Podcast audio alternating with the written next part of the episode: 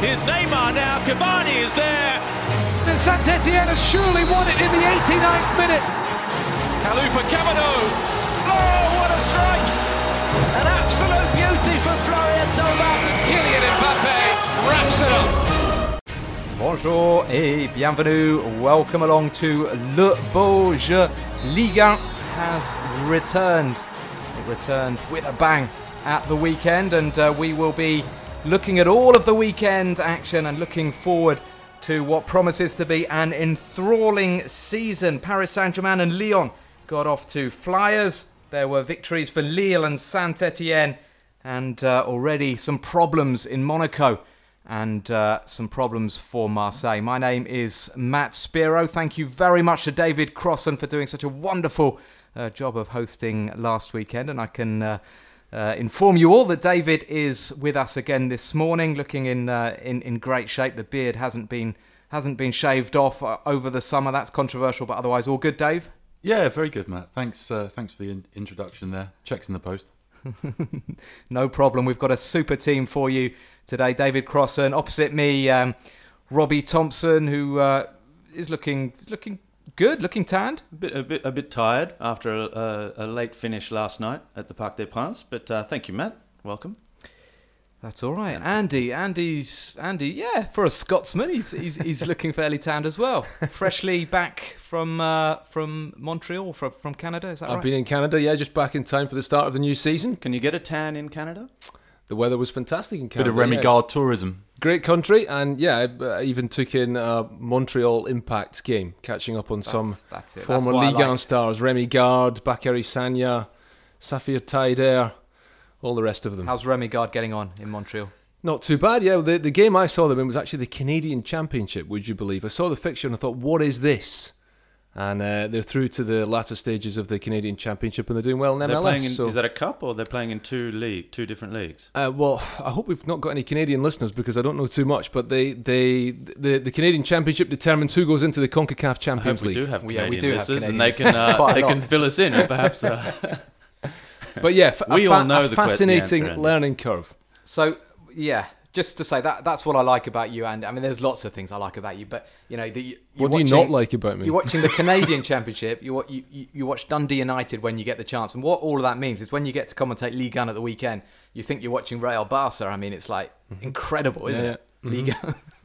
Yeah, So yeah, good to be back. Good to be back. Good to be back. Andy was commentating um, last night at the Parc des Princes, Paris Saint Germain against Nîmes. Here's what happened. Edinson Cavani, PSG's uh, record goal scorer, smashes in the spot kick. Marquinhos. Looking for the run of Bernat. Bernat brings it down, cuts him back for Mbappe.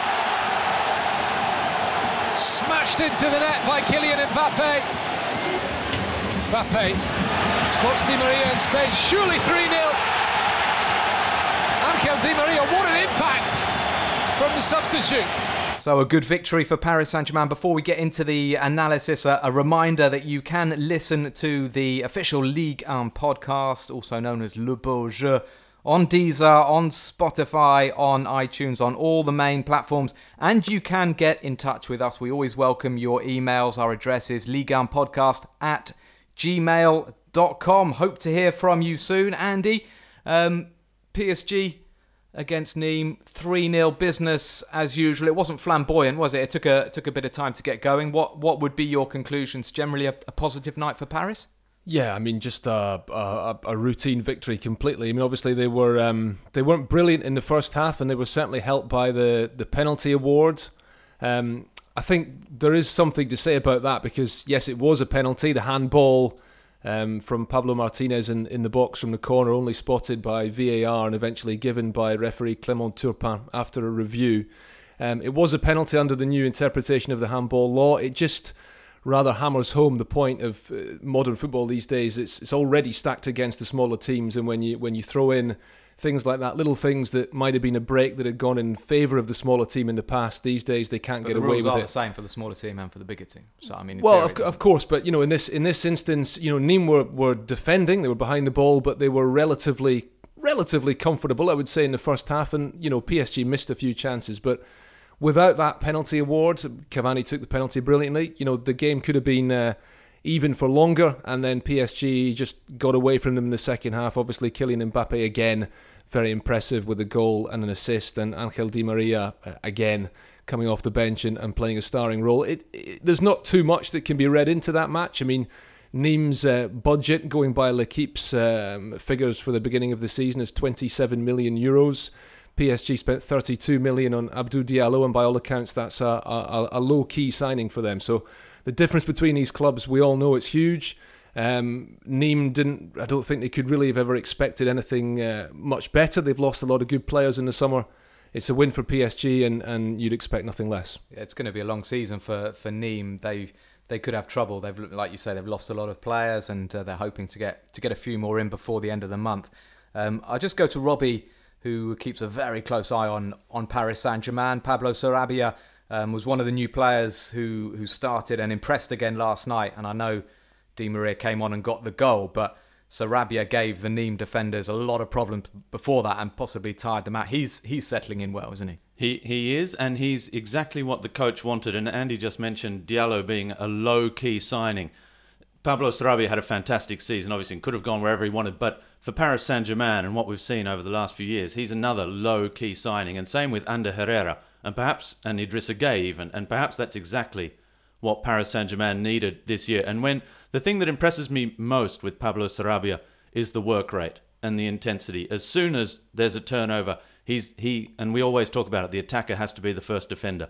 He really is. He's pressure on immediately. He he closes down space, and it's it's it's contagious. You see the rest of the team, all the midfielders doing that. Verratti for the third goal. It's him that are, uh, pressuring the the right back of Nîmes to win back possession. And there you have that third goal in a quick transition against a side that are playing with eight players in their own penalty box. Slightly different position for Marco Verratti last night as well, playing on the, the left side of the, the 4 3 3 and um, linking up very well with Kylian Mbappe, who, if he does play wide, is always going to be better if he plays wide on the left. And we saw him score goal after goal from that position, admittedly in a 4 4 2 at Monaco. But if he does play wide and he says he's not after Edinson Cavani's number nine role, then I can see that Verratti Mbappe link being very fruitful all year. One point about the, the very famous I want more responsibility, which we've been talking about uh, ever since that night at the We've awards about ceremony. that, Rob. You're going to get a pay rise. Kylian, Oh, you're talking about Kylian, sorry. how about the the point where where the penalty is given and Kylian walks all the way across to the touchline where the Paris Saint-Germain bench is to not be involved in any sort of anything that could possibly con- be construed as who's going to take this penalty? Is there a power struggle? He just got removed himself from the situation. He's not very good at them, though, is he, It Rob? was- so it's best well, that but he's not anywhere near. Edinson's missed what four of his last six or something in Ligue 1 as well. He's he's scored 25 from 20 in his in in his club from 20? career. 20 from 25. He is good. That's my, my maths and ages are not my are not my strength. Um, but I thought that was very mature of Kylian, and I think uh, perhaps this year we're going to see an even more mature Kylian Mbappe, and that's frightening for Ligue 1. He's getting yeah, very very mature lad already. I'm going to play devil's advocate slightly and say there there are one or two negatives hovering over Paris Saint-Germain at the moment in terms of the performances. Um, Thilo Kehrer, not everybody is particularly happy with him playing at, at right back and doesn't contribute very much going forward. Julian Draxler is a guy that I've been waiting to to to click into gear at Paris Saint-Germain and it's just not happening and he was pretty ineffective I thought last night. And the other big cloud is of course the the Neymar cloud, not involved yesterday by all accounts because um because there were concerns that the fans would boo him. There were some. Um, that's some- not an some- official concern. no, that's not That's official, not concern, but there official was some. But that's what I've heard. There were some some banners as well telling Neymar to get out of the club. Basically, um, it's it's it's a problem, a big problem that needs to be sorted out, and it is looking increasingly likely. I'll just make make the observation that certainly when I was listening to Thomas Tuchel after the match and Kylian Mbappe, and they were both talking as if as if as if there is a big issue with Neymar. They're basically saying, of course, we have to be realistic. We have to see what's going to happen with Neymar. So it's not like they're not saying now Neymar is staying, which sounds to me like there is an acceptance. He is going. I think there's an issue with Neymar insofar as, by all accounts, Neymar doesn't want to play for Paris Saint Germain anymore. And uh, Leonardo spoke to journalists on Saturday morning uh, during the press conference and said, look, while his future is unclear with Paris Saint Germain, he is not available for selection. Thomas Tuchel then said he still hasn't trained. He took another knock in training today, so he hasn't had a full week's training, so we can't expect him to play in Ligue 1 yet. But the official word is that while his future remains unclear, he's not going to play for Paris Saint Germain. Now, the issue is that it's not a, a personal issue between Kylian Mbappe and Neymar or between Thomas Tuchel and Neymar. Every player wants to play with the best players in the world. If their player wants to play there, they want to play with players that will help them win trophies. That's the case. Any team in the world would like to play with a Neymar who wants to play there, is fit, and playing at his best.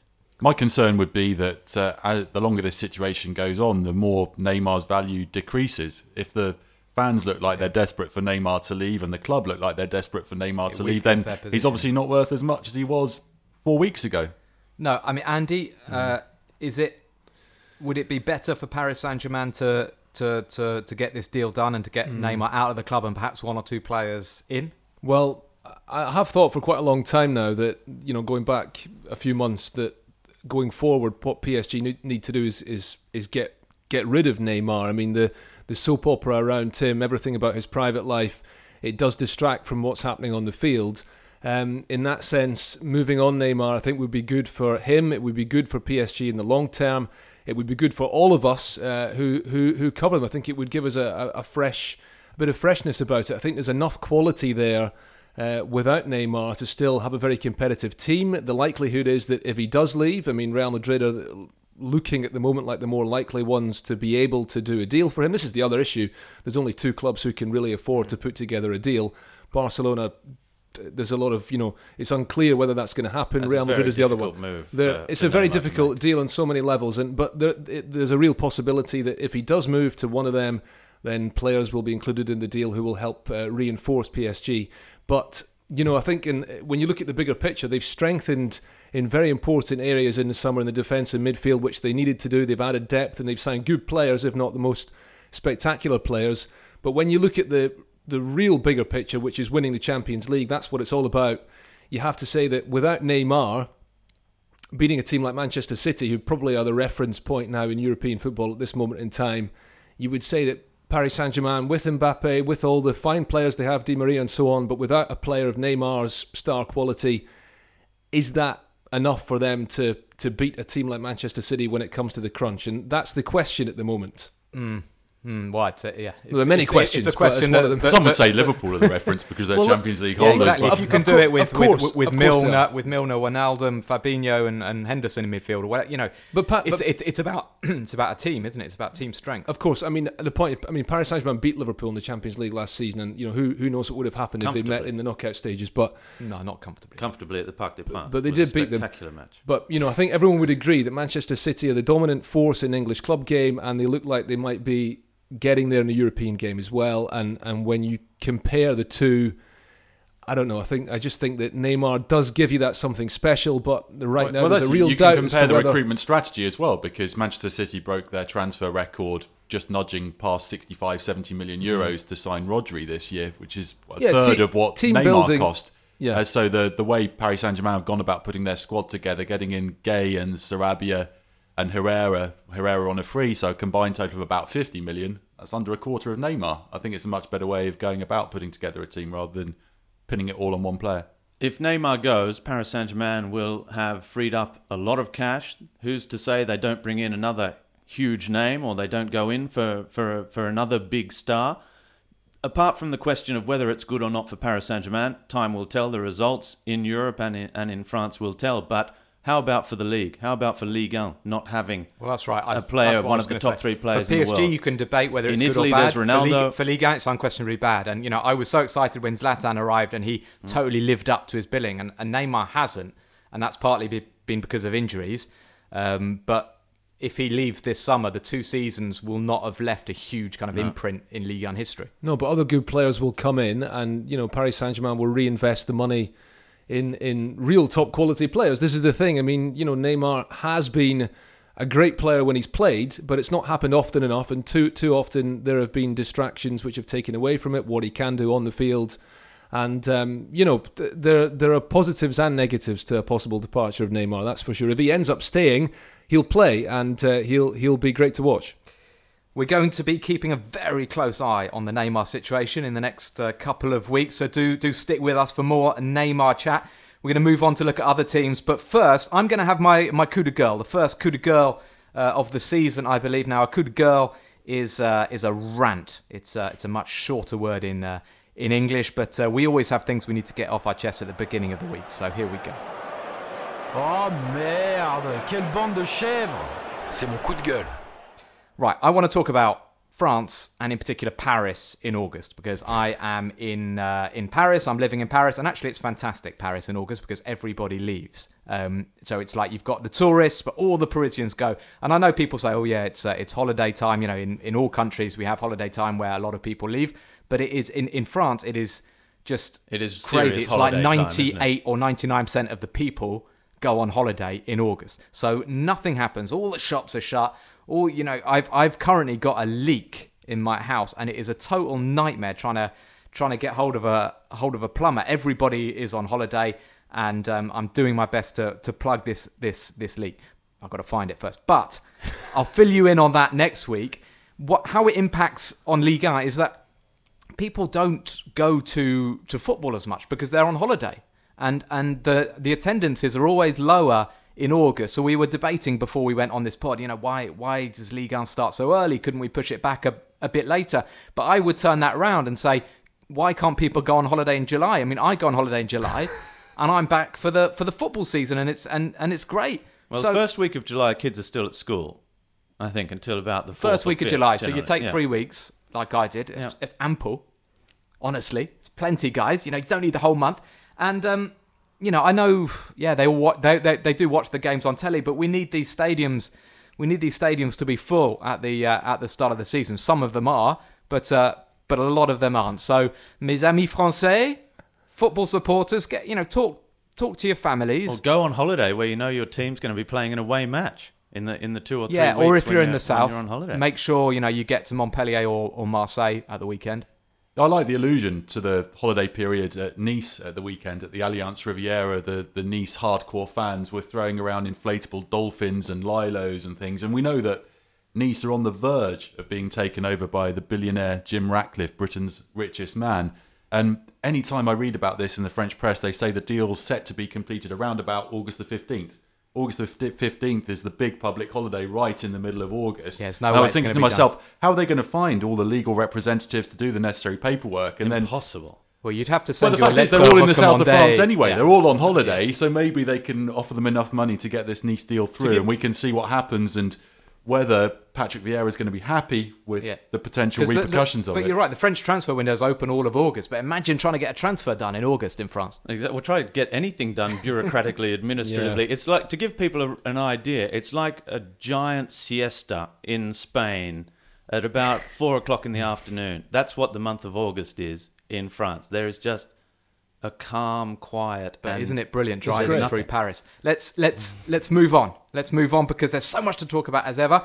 Um, we're going to talk about Lyon, who for a lot of people are going to be um, PSG's closest rivals this season. They certainly uh, made a, a positive start on Friday night, the opening fixture of the season, and uh, Robbie Thompson himself was commentating this one at Stade Louis II. In it comes, it's a good ball and it's in the back of the net. Moussa Dembele, last season's top scorer with Olympique Lyonnais. Depay, Depay, oh, straight through Benjamin Lecomte. And Lyon do have that second goal. With Thiago Mendes. Oh, it's well played, it's a fantastic goal. And it's a rare goal from Lucas Tousart. So Robbie, three 0 to Lyon. It, it all went a bit pear shaped pretty pretty quickly. An early goal for Dembele, a sending off for for Fabregas, um, which again went to the VAR, and there's a lot of debate. Did Fabregas intentionally step on the on the Lyon player? It finished three 0 um, A Monaco, first of all, a Monaco in trouble already. I, I don't know if Monaco are in trouble. They certainly have players missing. They had three players suspended for the opening match, including Alexander Golovin, uh, Falcao, Falcao, and uh, Keita Balde. So they had no one up front. They only scored 38 goals last season, so scoring goals was a problem for them. Only won a game, and they start this match without two of well, without their two first choice strikers. In midfield, they had Henrichs, uh, Cesc Fabregas, And Jemerson in midfield. and Jemerson in midfield. So that's two defenders alongside Cesc Fabregas. Cesc Fabregas is then sent off after half an hour. So you have a right back. Well, Henrichs can also Henrichs can also play in midfield. Not Jimmy. Not, but he uh, he he is mostly a right back, and they, they they lack creativity. They lack a dominant force. Can we just please? And I know no one. We we spoke about this before. We didn't want to get bogged down in VAR, but for for for me, it was not a penalty last night at the Parc des Princes, and for Cesc Fabregas, I don't think um, it shouldn't have been a red card for Cesc Fabregas either. Sorry, can I just ask you why why why wasn't it a penalty at the Parc des Princes? because I think the player is putting his arm out to, to find the defender, uh, to find uh, Marquinhos in front of him. So it's for me, it's a natural position. Marquinhos should head of the ball, and when you look at it in super slow motion, you see the hand moving towards the ball, but he's looking for where Marquinhos is, and the ball is actually coming like that. He has no chance to put his arm anywhere else, and a natural position for a defender's arms are not behind his back when he's contesting a header uh, from a corner. Fabregas's red card as well. Fabregas couldn't believe that he got a yellow card for it. The replay makes it look like it could have been on purpose. Certainly, the stud marks down the back of Leo Dubois' And leg that you know were also that could be so costly for for Monaco because Fabregas, how many games is he going to get if that's deemed a violent well exactly. violent And- conduct? But could be looking already for this matches. match, They lose that match because he's their one chance of trying to stay in that match after the early goal. And he's going to miss the next match. And they're a side that are low on confidence, that have come out of a disastrous season. It- But I'm, it's I'm a wondering. huge ramifications. I'm wondering. We'll come back to, to Lyon, but I'm wondering if Jardim has lost his, his, his magic. Andy or Dave, one of you one of you come in on this because when I looked at the starting eleven, Hen- okay, he's lacking central midfielders, but Henrichs is is a right back or certainly a wide player, wing back or or, or a right back. Jemerson totally lost confidence last season, was dreadful at centre back. So he's playing him in central midfield. He obviously, you know, needs solutions. But you look at that. You look at Lyle Foster, the the debutant playing up front. Okay, Falcao was suspended. They're trying to bring in a, another striker, but there were different options. You could have played Gelson Martins and Rony Lopes through the middle. I mean, he could have found different solutions. And, uh, and Jonathan Panzo as well. You know, an 18-year-old starting at, at centre First back ever League 1 match for Jonathan Panzo and for against Lyle Lyon. Foster. I mean, I don't know. I don't know. Are, are we still confident Jardim knows, I think knows a lot will doing? depend on what happens between now and September the second, Matt, with the transfer window, because they do need players in. And from what I've seen in the French press this morning, so by the time you listen to this, these deals may or may not already have happened. If they get Tiémoué Bakayoko back in on loan, that will solve a lot of those midfield problems. They need a player of his energy in there. And if they get Ben Yedder up front, then they've got a focal point. Even better if Falcao does stay for the season. Uh, I think I was optimistic. I said this on last week's podcast for Monaco this season because I thought they were getting back to the style that uh, helped them to the title. I don't expect them to do as well as that, but with that mobility wide and ability to score goals, break at pace, I think Jardim will get there in the end. Yeah, I think so too. Mm. They've bought a good right back in Ruben Aguilar, another guy from Montpellier, Benjamin Lecomte, who I don't think made a single mistake last season and managed to let a Memphis Depay uh, free kick go it through was him. it was strange. The the I, I thought he was unsighted watching watching the game. He just does not move until the last moment. And and when you see the replay from behind the goal, he has a perfect he has perfect vision of the shot from Depay right from the time it leaves his French goalkeepers, Matt. I uh, just to explain this has to our listeners, brain any, any time a, a goalkeeper, an English goalkeeper, makes a mistake, our French colleagues just like to say English goalkeeper. So I'm just going to say French goalkeeper. and that's it. French goalkeeper. yeah, that's a coup de gueule for maybe another another day. He's an international. Well, hasn't played yet for France, Robbie, but he's in the squad. It was it was a big day for Lyon, no question, because Sylvinho. I think there was already. I mean, it's hard to say there was pressure on him. It was his first Ligue 1 game. He's the new manager. He's been appointed by Juninho, the club legend who's come back as sporting director. It's something of a revolution at Lyon with Jean-Michel Aulas relinquishing a bit of power. The president saying to Juni- Juninho, "You're you're the man. You make all the sporting decisions." Um, it wasn't great in pre-season. They only, I think, they only beat Arsenal, so that doesn't, you know. and Well, Mustafi their- their Mustafi was playing for Arsenal, so that doesn't really defeat. count. But Robbie, um, great start. and and their big guns fired, didn't they? With Dembele scoring early, um, Depay obviously getting the second goal, Lucas Tousart getting the uh, the third goal. Not not that he's a big gun, but but you know what I mean. I mean it. it it, you know, it went according to plan. It did. I think the early goal really helped them. It was a great header from Dembele and a great because there's going to be more responsibility on Dembele and Depay, particularly Depay with Fekir leaving. Now Depay is the man. There was always some should who should play where. Should one of them play through the middle, one out wide on the left? Now there's only Depay. He's an important player for them, and I think he he was always looking to make himself available. He was very generous for his teammates. He was he was working very hard for them, always encouraging everyone. It looked a, a promising Memphis Depay for me. Interesting that Thiago Mendes played a more advanced role in midfield compared to that real number six he was at Lille. Lucas Tousart was sitting in there. I don't think you can play Lucas Tousart higher up the field in a in a number eight position. And Mendes did well. And Mendes did well. He's a, he's a he's a fine player, and I think he will flourish in this role. He's not quite the Tanguy Ndombele in terms of accelerating, taking players on one on one. Interesting that, and probably Sylvinho and Juninho will look to play with this 4 3 3. I think that will become their main staple formation. I don't think we'll see so much changing as we did under under Genesio, and perhaps that will help as well. I thought what was interesting as a TV viewer was uh, when Yusuf Kone, who made his debut, the left back, replacing Ferland Mendy, who went to Real Madrid, when he was interviewed just after being substituted, he was asked, Well, why didn't you attack a bit more? And he said, Well, Sylvinho told me to stay back. So I I think uh, Sylvinho, he comes across as having quite a sober style in the way he uh, interacts with everyone, and he's still working on his French. He's got Claudio Casapa in as a uh, well, he's a defensive coach, but also translator to help get the message across. Uh, But he's clearly telling his players, no, we don't want to have these imbalances. We don't want to get cut open the way that Genesio's side could be at times. So I, I see them as a, a very applied team. Let's see how this develops as Of course, the season Sil- goes Sil- on. Sylvinho, that was his position, wasn't it? Sylvinho played on that He side was, of the defence. quite and- Very attacking. attacking, Yeah. fullback as well. Yeah, yeah. But uh, no, it's it's, it's going to be fascinating. I think Sylvinho's, yes, it's his first uh, top job, first job as a as a head coach, but he has you know accumulated a lot of uh, a lot of experience, and I think Lyon supporters needed something fresh, needed something different.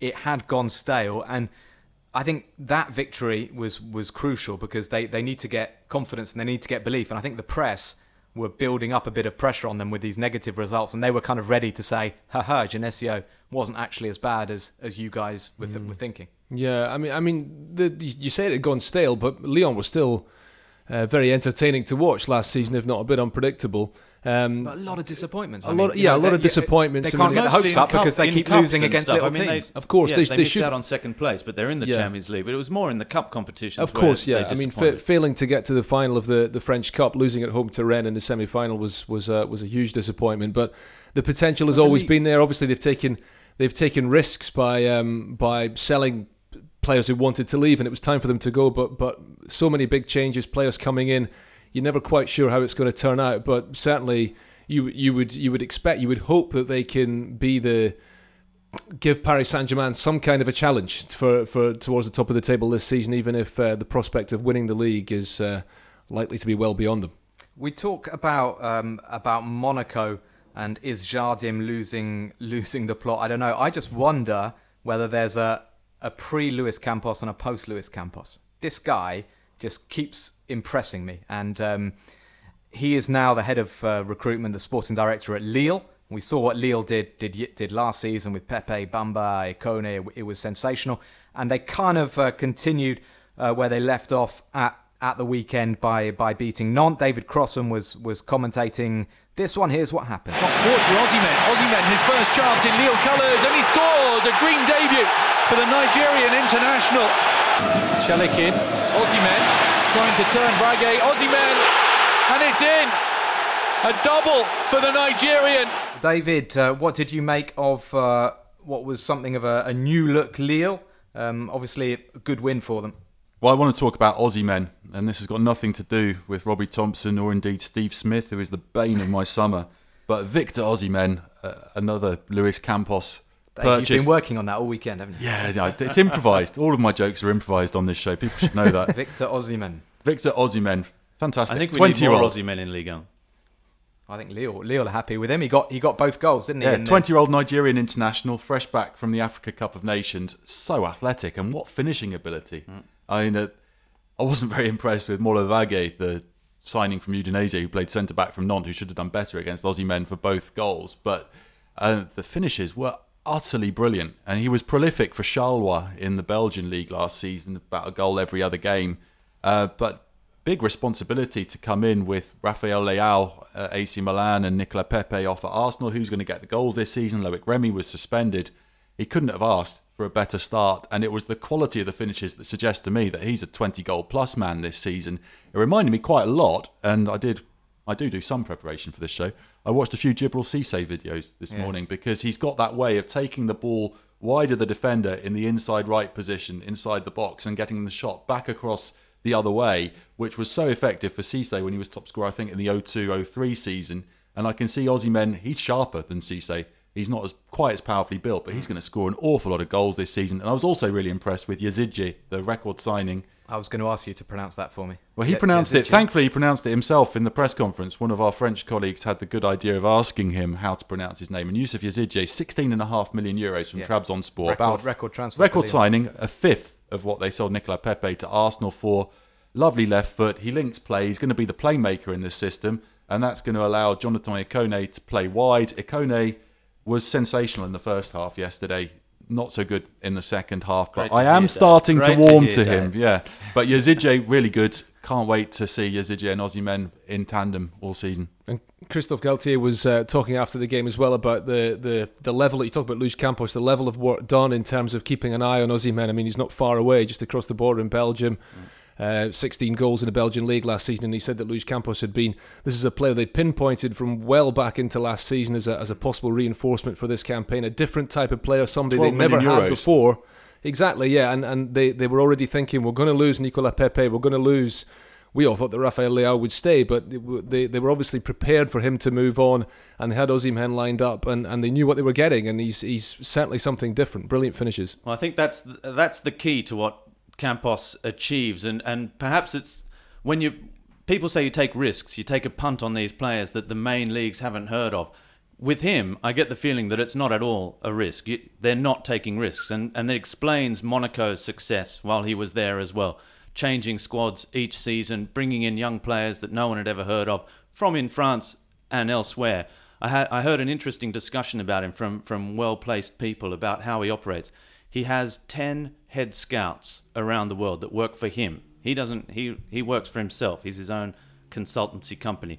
And he moves these ten head scouts around. They have there are networks of other scouts operating at, at various levels. And only when three of the scouts all name the same player as one without talking to each other when they when they move around two months two months in every area in every territory and when the sa- same name comes back three times then they move for him It's interesting. And is is he is he very data um, involved as well? Like because you know the scouting that, that people say these days there's very much two different approaches to scouting. You've got all these one on the stats complex. I think that yeah, the, data stats. that Gerard Lopez is looking at is this trading model that he wanted to bring into Lille, and they sold for 160 million, and they've signed for about 65 million. And well, let's put a caveat in here because if this podcast had been launched two years ago, I also commentated Lille Nantes on the opening day of the season. Lille beat Nantes 3 0. It was a much better performance than yesterday's. It was Bielsa's first game, and I'd have been raving about the pressing game,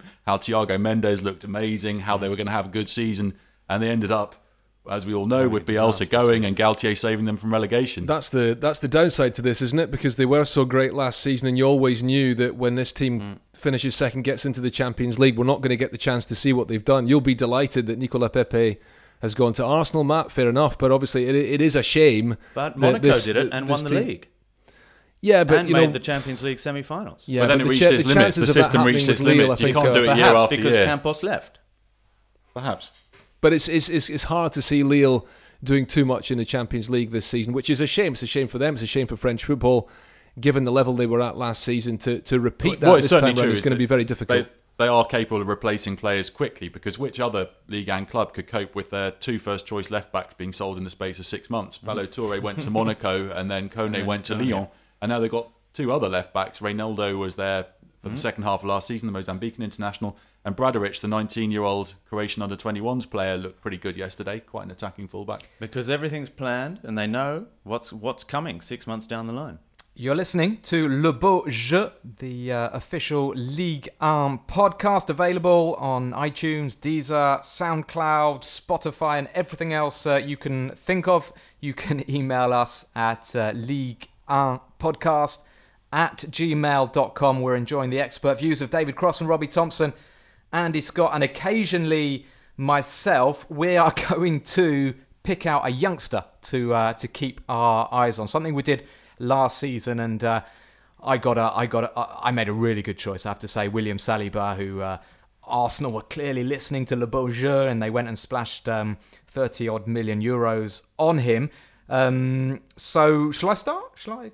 Go, Matt. Shall I go for it? Because I've got another Arsenal link actually. Put that Um, record I- on the line. I was hesitating between two players because I, I watched. Um, I commentated actually Marseille against Reims and uh, Boubacar Kamara for me at 19 years of age. He look he looks like the real deal. He's a, a really strong, quick, composed centre back. And Marseille lost 2 0 to Reims, but Boubacar Kamara, I think. is going to go on to have uh, a big season. I think Marseille should be very careful because he's not signing that contract. He's out of contract in a year, um, so so that's an issue for them. But he was then outshone by one of my chouchous, as they say in France, um, Jeff Reine-Adélaïde, who uh, who left Arsenal for just one and a half million uh, last year. And I think um, you should explain shoo shoo, Matt, because that really doesn't is, work in um, English. It's like a, yeah, a favourite, a darling. Uh, yeah, like, chouchou. Um, and, Does Jeff know this? favourite. and Jeff, He does now. Jeff was Shoo-shoo. excellent um, towards the end of last season. Really did uh, start, you know, showing off that that huge potential he has. Still only 21, even though he was at Arsenal for a few years after joining from Lens. Um, had a, a, an impressive Euro Under 21 championship with uh, with France, and a lot of teams are looking at him. And Angers are sort of accepting that they will probably have to sell him in August because they're getting offers thought to be in excess of 20 million already. So his value Arsenal fans, I'm sorry to say this, his value has gone up more than 16 times in the last 12 years in terms of what Arsenal sold him for. And uh, he, he's he's reminding me a little bit of. Uh, he's not exactly the same as Abou Diaby, but he has that same sort of long stride and that strength in possession. And uh, yeah, I Hope think he's not as gonna ha- injury prone. injury problems. I hope he's not as injury prone as Well, Abu he- Dhabi. He had a few injuries at Arsenal. Hopefully, he's not as injury prone as Diaby. Monaco and Lyon are among the teams looking to sign him. So I hope if he does leave Angers, I hope he'll stay in Ligue 1. There you go. Jeff, anyone else? So next next young gun to, to look out for. Robbie's got his little finger up. Uh, I'm going to go for a young gun who's perhaps not such a young gun anymore, and I've just Come checked. on. Vitorino Hilton. And I've just You checked can't, his you can't say Mbappe because we all know him. Uh, Adama Traore, who is Which at one? Monaco, the Monaco youngster, and I'm just looking at his stats because he, he caught my eye in 2014-15 at Lille, played half the season, really came on, was was very impressive. Moved to Monaco. It- I expected big things of him, and I'm just looking at his stats He's had injuries, on Ligue1.com. He's had very serious injuries. He was named best player at the Under 20 World Cup in 20 in 2015, the FIFA Under 20 World Cup. He was the best player in the tournament. Since then, six matches, five matches, three matches, six matches. He came off the bench uh, on, on Friday night against Lyon. Adama Traore, if he can put together a proper season, injury free, he is a class midfielder. Fair enough, fair enough. And Robbie picked out Boulaye Dia last season to, to look out for, and we kind of made a bit of fun of that because he, Uh, just he a looked a bit, bit, clumsy. yes. He's had a great start to the season.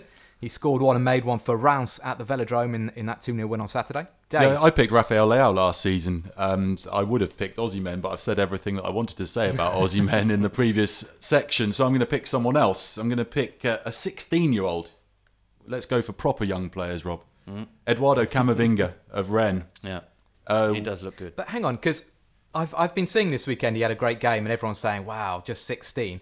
But I commentated the Trophée des Champions, and I was reliably informed that he turned 17 the Wednesday before. So how come he's he's gone down in the last week? Because I Because I've- his I've heard birthday is November the 10th, 2002, and we're in 2019.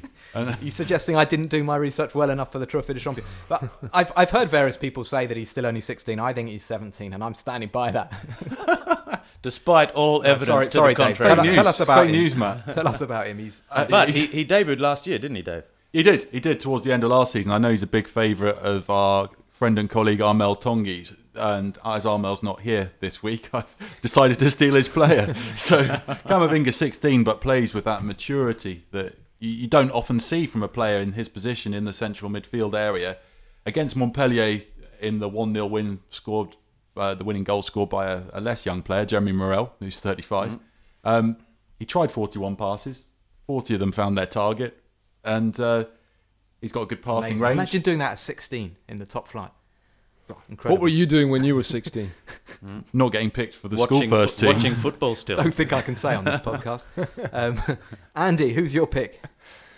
Well, the, the, the, I'm actually thinking of somebody who's a, a bit older because obviously we're at the start of the season when so many players have, have young talents have moved on, and you think who's the fresh ones coming through, and we have players like Camavinga who we got glimpses of at the end of last season. You talked about Jeff Reine-Adélaïde uh, at Angers who had already You said it the French way, Adelaide. Adelaide, Very yeah, good. who had already Not been like the he was already on City. the on the radar of a number of bigger clubs before he played very well at the weekend. And in that same game, uh, Mathias Pereira Lage, who I think is only 22, does that count as young? I think so. Yeah, yeah, you just about. Yeah.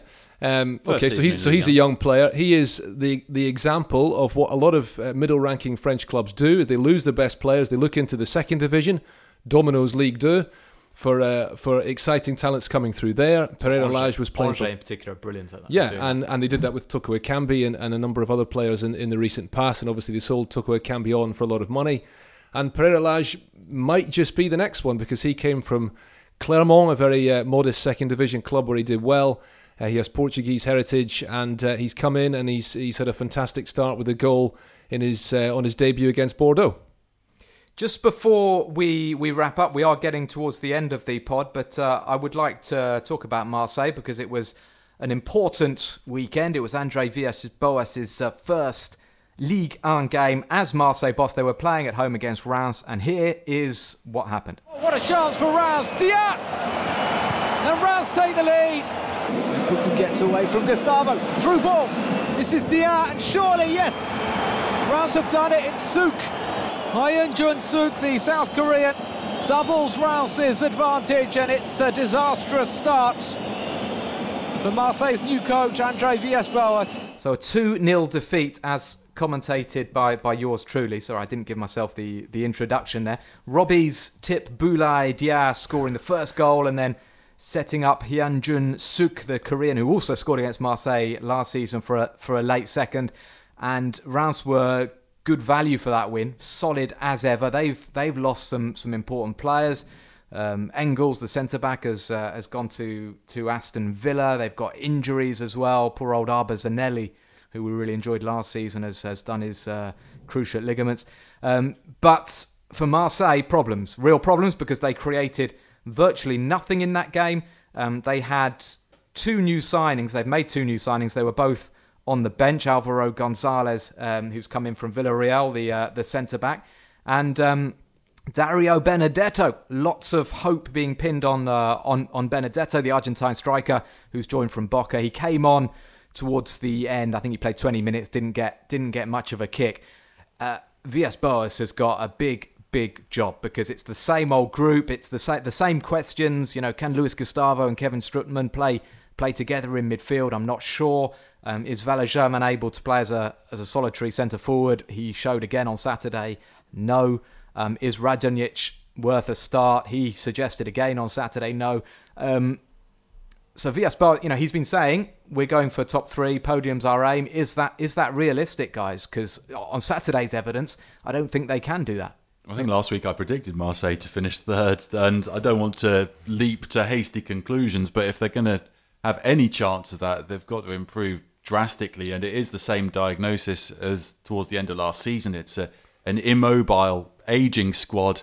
I just don't see the vitality that we associated with Marseille in that season when they were unlucky to miss out on Champions League qualification and made the Europa League final. Maybe Florian Thauvin coming back will help in part, but he needs help. He can't carry the team on his own.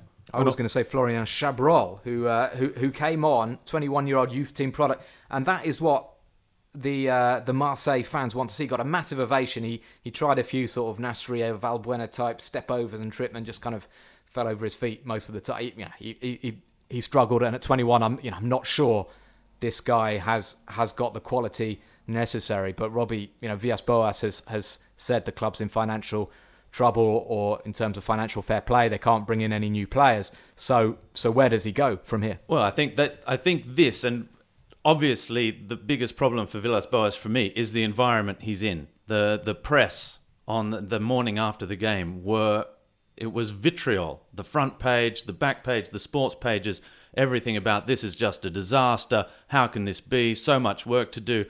Almost insulting the players. Villas Boas took over a, a club that was hitting rock bottom with Rudy Garcia. There were, there are problems in the squad. There are players. There's financial fair play issues. You can't expect him to turn it around in ju- in just two months when he still hasn't been able to bring in that many new players and, and do his thing. It's going to take time, but you don't rebuild a club as big as Marseille and with such expectations on them in just one month of pre-season. But he knew what he was getting himself into, right? He must have known when he took the job that he was not going to be able to. And he probably thought he had more than ninety players. minutes to try and I'm turn sh- things of around. Of course, yeah. But He that's has. the other thing about the environment in Marseille. But you yeah, know what? Such, The fans there, there was a very big crowd actually at the uh, at the Velodrome, and they were there was a lot of positivity, particularly in the first half compared to last season, where everybody was against Garcia and turning on the players. Um, they were very much behind the team, behind Villas Boas, and as soon as Reims started scoring goals, the vitriol was aimed at Ja- Jacques Henri Eyraud, the, the the president. That so you know I don't think they're going to be attacking Villas Boas. And I don't think they're going to attack the players, although Valère Germain got quite a few boos when he went off. I'm going to say they've actually got a, a bigger squad with more depth now than they did in 2012 2013 when Élie Baup was the coach. And they started off, I think, with six straight Six wins straight at the start of the mm-hmm. season. Because by the time we got to November of that year, people might remember this name. If you don't, I advise you to look at some videos on the internet. Fabrice Apruzesse. He was a delivery driver who was needed to play against Bordeaux because they had such a small squad. It, it was very, very funny. I am fair play to him. He was 27 very- when he made his debut. He was. He let's just like say he was a little bit. He looked like he'd enjoyed his summer. The other thing to say about Marseille is that you know they don't look like a team who'll finish in the top three, but I think as you guys discussed last week, not there's not a clear top three or four at the moment in Ligue 1. There's definitely space for somebody to come through and, and stake a claim this season. And Villas Boas will need time. Maybe Marseille will improve. We shouldn't rush to conclusions just yet. Well, uh, we haven't talked about Saint Etienne. They won 2 1 uh, away to Dijon. They're probably in with a shout, I, th- I would say, of, uh, of a podium finish. Very early days, but they've got a good squad. And, uh, and they scored what was my goal of the week, or my favourite goal Yeah. of the week. Artistically, the Wahbi Khazri pass and the Romain Hamouma finish, brilliant. And Boudebouz's free kick showed what a threat he's going to be from set pieces. I think they've done great business there, getting him in and selling Cabella. before we sign off, guys, let's let's go on a on a on a journey because in August we know that the French love to get on their train, they love to travel, and that's what we're going to do next weekend. We're going to have a look at, at the Ligue 1 fixtures and decide where we want to go. And I think one choice and one choice only. Um, so so let's go for it.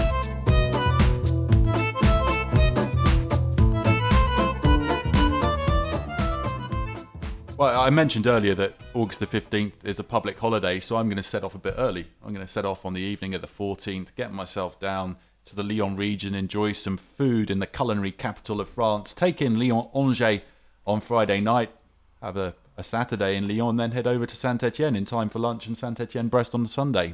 Wonderful league and good confirm shout. the weekend. But will you watch the multiplex on Saturday night? Because there are some some big matches. Nîmes against Nice is a Southern derby. You're gonna what? You're gonna yes, Yes. I'll say yes. I hope so. I hope so. And who, the other question: Who will Jeff Reine-Adélaïde be playing for um, Lyon or Angers on Friday night? Angers. The chances are they're not going to get a transfer done in August, are they? In a, in a matter of in a matter of days. Thank you very much, David. That looks like uh, sorry, David. That looks okay. like Mathieu. that looks like a great weekend you have lined up. So it just remains for, for David, Robert, and Andy, also known as Andy, um, to wish you a, a, very good week, and we'll be back with uh, Le Beau Jeu again next week from me, Matt Spiro, and the rest of the team. It's au revoir et à bientôt. Bye bye. Au revoir. Bye bye. Absolute beauty for Florian Thauvin. Oh, the pass is brilliant for Pepe. And And Saint Etienne has surely won it in the 89th minute. Payet. Oh, what a goal! And Kylian Mbappe wraps it up.